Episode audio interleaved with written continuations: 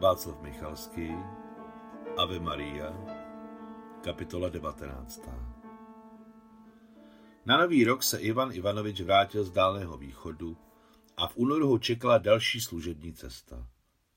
V únoru byla naplánovaná cesta k černomorské flotile do Sevastopolu. Přesně rok před dnem vítězství s Alexandrou útočili na Sevastopol. Na německých rakvích namazaných solidolem přeplouvali před východem slunce severní zátoku. A nyní se v zemi den vítězství neslavil a, což bylo zcela ostudné, tato slova se psala s malým písmenem. Chystali se přivítat rok 1958 ve své frontové společnosti. Zavolali si, domlouvali se a dopadlo to tak, že půlnoční bytí orloje přivítali v rodinném kruhu. Ivan, Alexandra, Anna Karpovna a Jekatěrina Ivanovna. Pozvaní nepřišli z různých důvodů.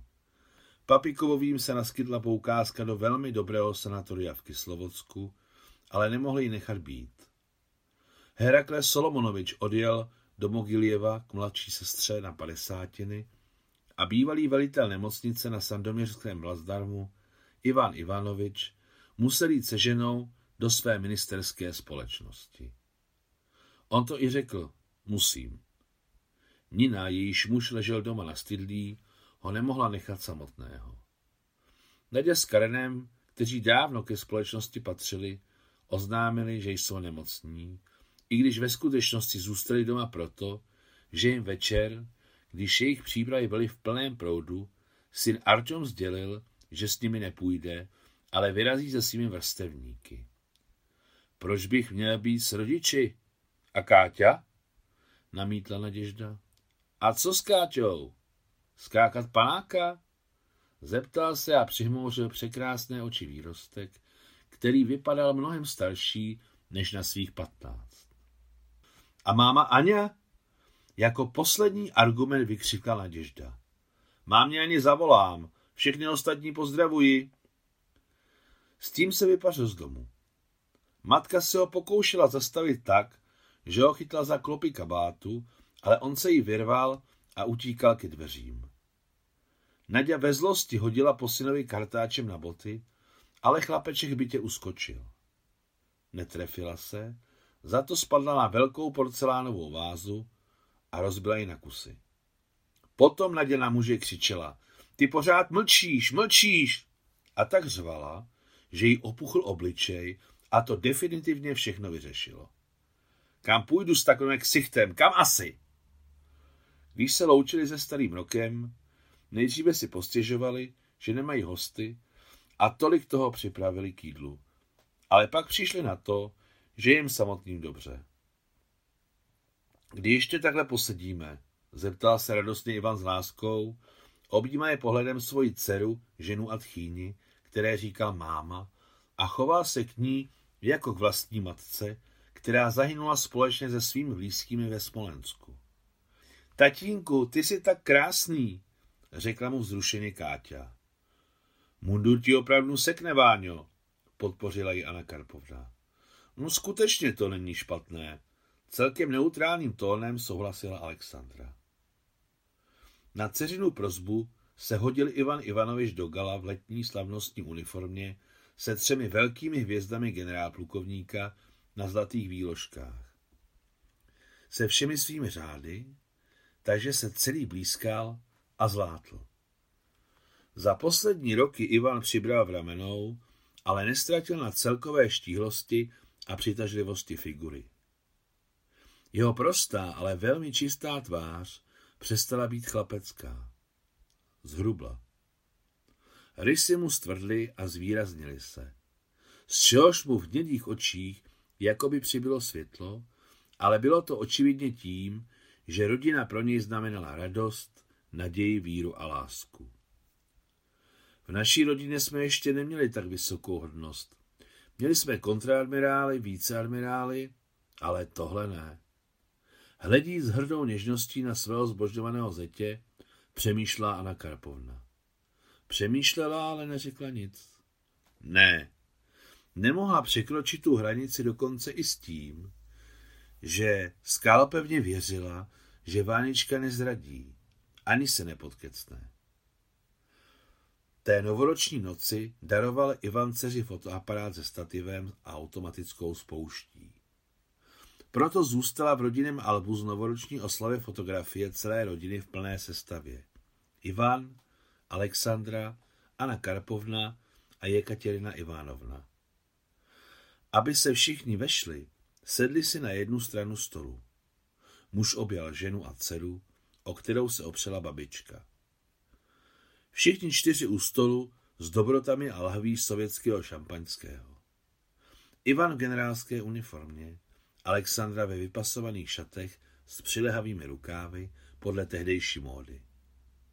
Káťa ve festivalovém tričku s holubicí Pabla Picasso a prsou a Anna Karpovna ještě v tom starodávném angorském svetru s šálovým límcem, lemovaným tmavě fialovým pruhem, který dcera přivezla z Prahy, a v bílé blůzce. Samozřejmě, že na černobílé fotografii nebyly vidět barevné odstíny, ale za to bylo do očí to hlavní. Jak mladí byli tehdy Ivan s Alexandrou. Oběma ještě nebylo čtyřicet, ale jako mladí si rozhodně nepřipadali. Alexandra již byla docentka a uznávaná autorita ve své unikátní profesi dětského chirurga. Anna Karpovna byla na svou dceru hrdá ale stejně si občas stýskala.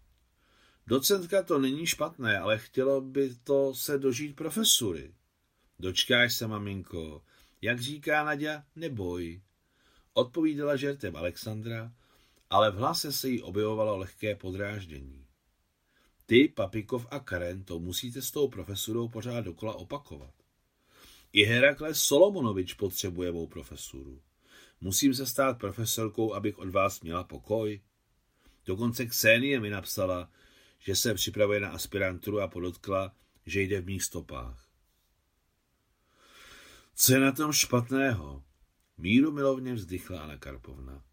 Ksenie je skvělé děvče a ty si pro ní příklad. Co se Ivana týče, tak ten dosáhl v necelých 40 téměř stropu své kariéry. Generál plukovník je velmi vysoká hodnost.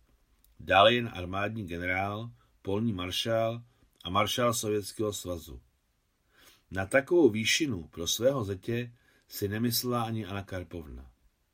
Stalo se to, že ke konci života se i z úroky vyplnily ambiciozní touhy hraběnky Anny Karpovny Merzlovské, která celá ta léta ani nemluvila rusky a vlastně byla nevýraznou uklízečkou Ňurou Haluško.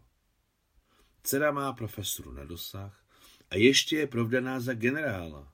Ne, ještě před deseti lety by si nic takového ani neuměla představit.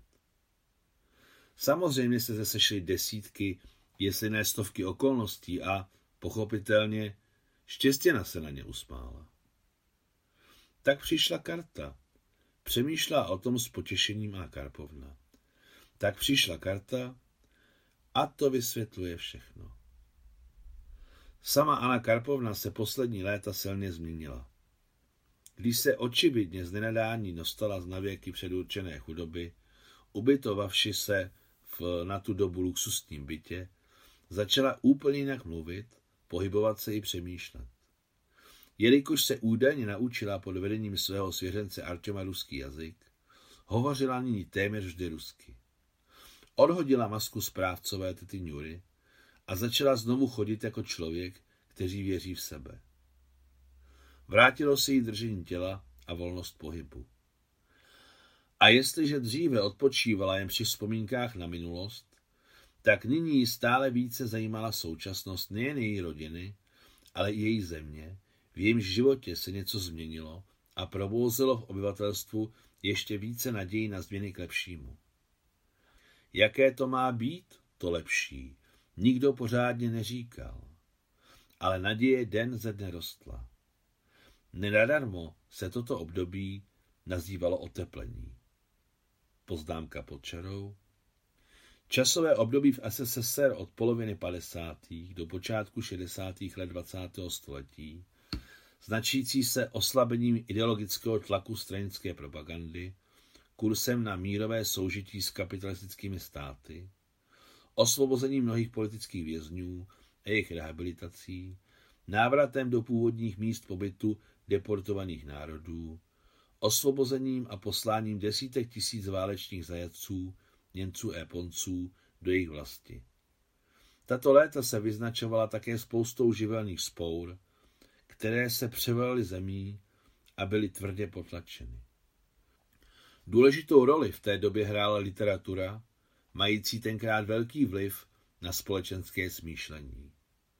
Dokonce slovo oteplení pocházelo ze stejnojmené novely Ili Ehrenburga, o čemž Nikita Sergejevič Chruščov poznamenal, samotné slovo oteplení nám postrčil tenhle podvodník Ehrenburg. Konec poznámky pod čarou. Probíhaly velké změny řídících kádrů, včetně armády.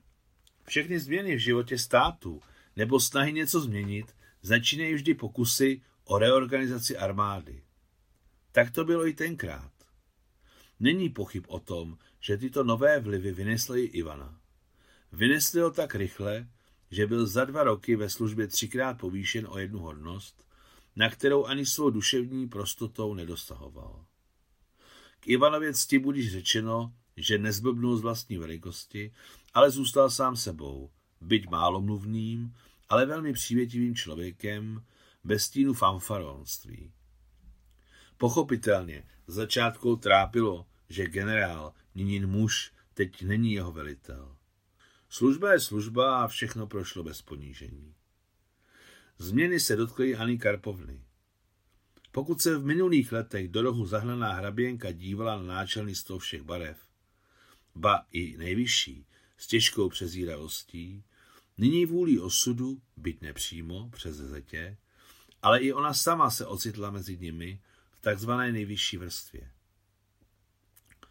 Ku podivu si teď Anna Karpovna začala všímat nikoli v toho špatného, ale dobrého v životě své vlasti. Ne, ani dříve nenasazovala, nemalovala všechno jen černou barvou, ale v duši jí, pokud to tak lze říci, vládla sociální bezvýchodnost.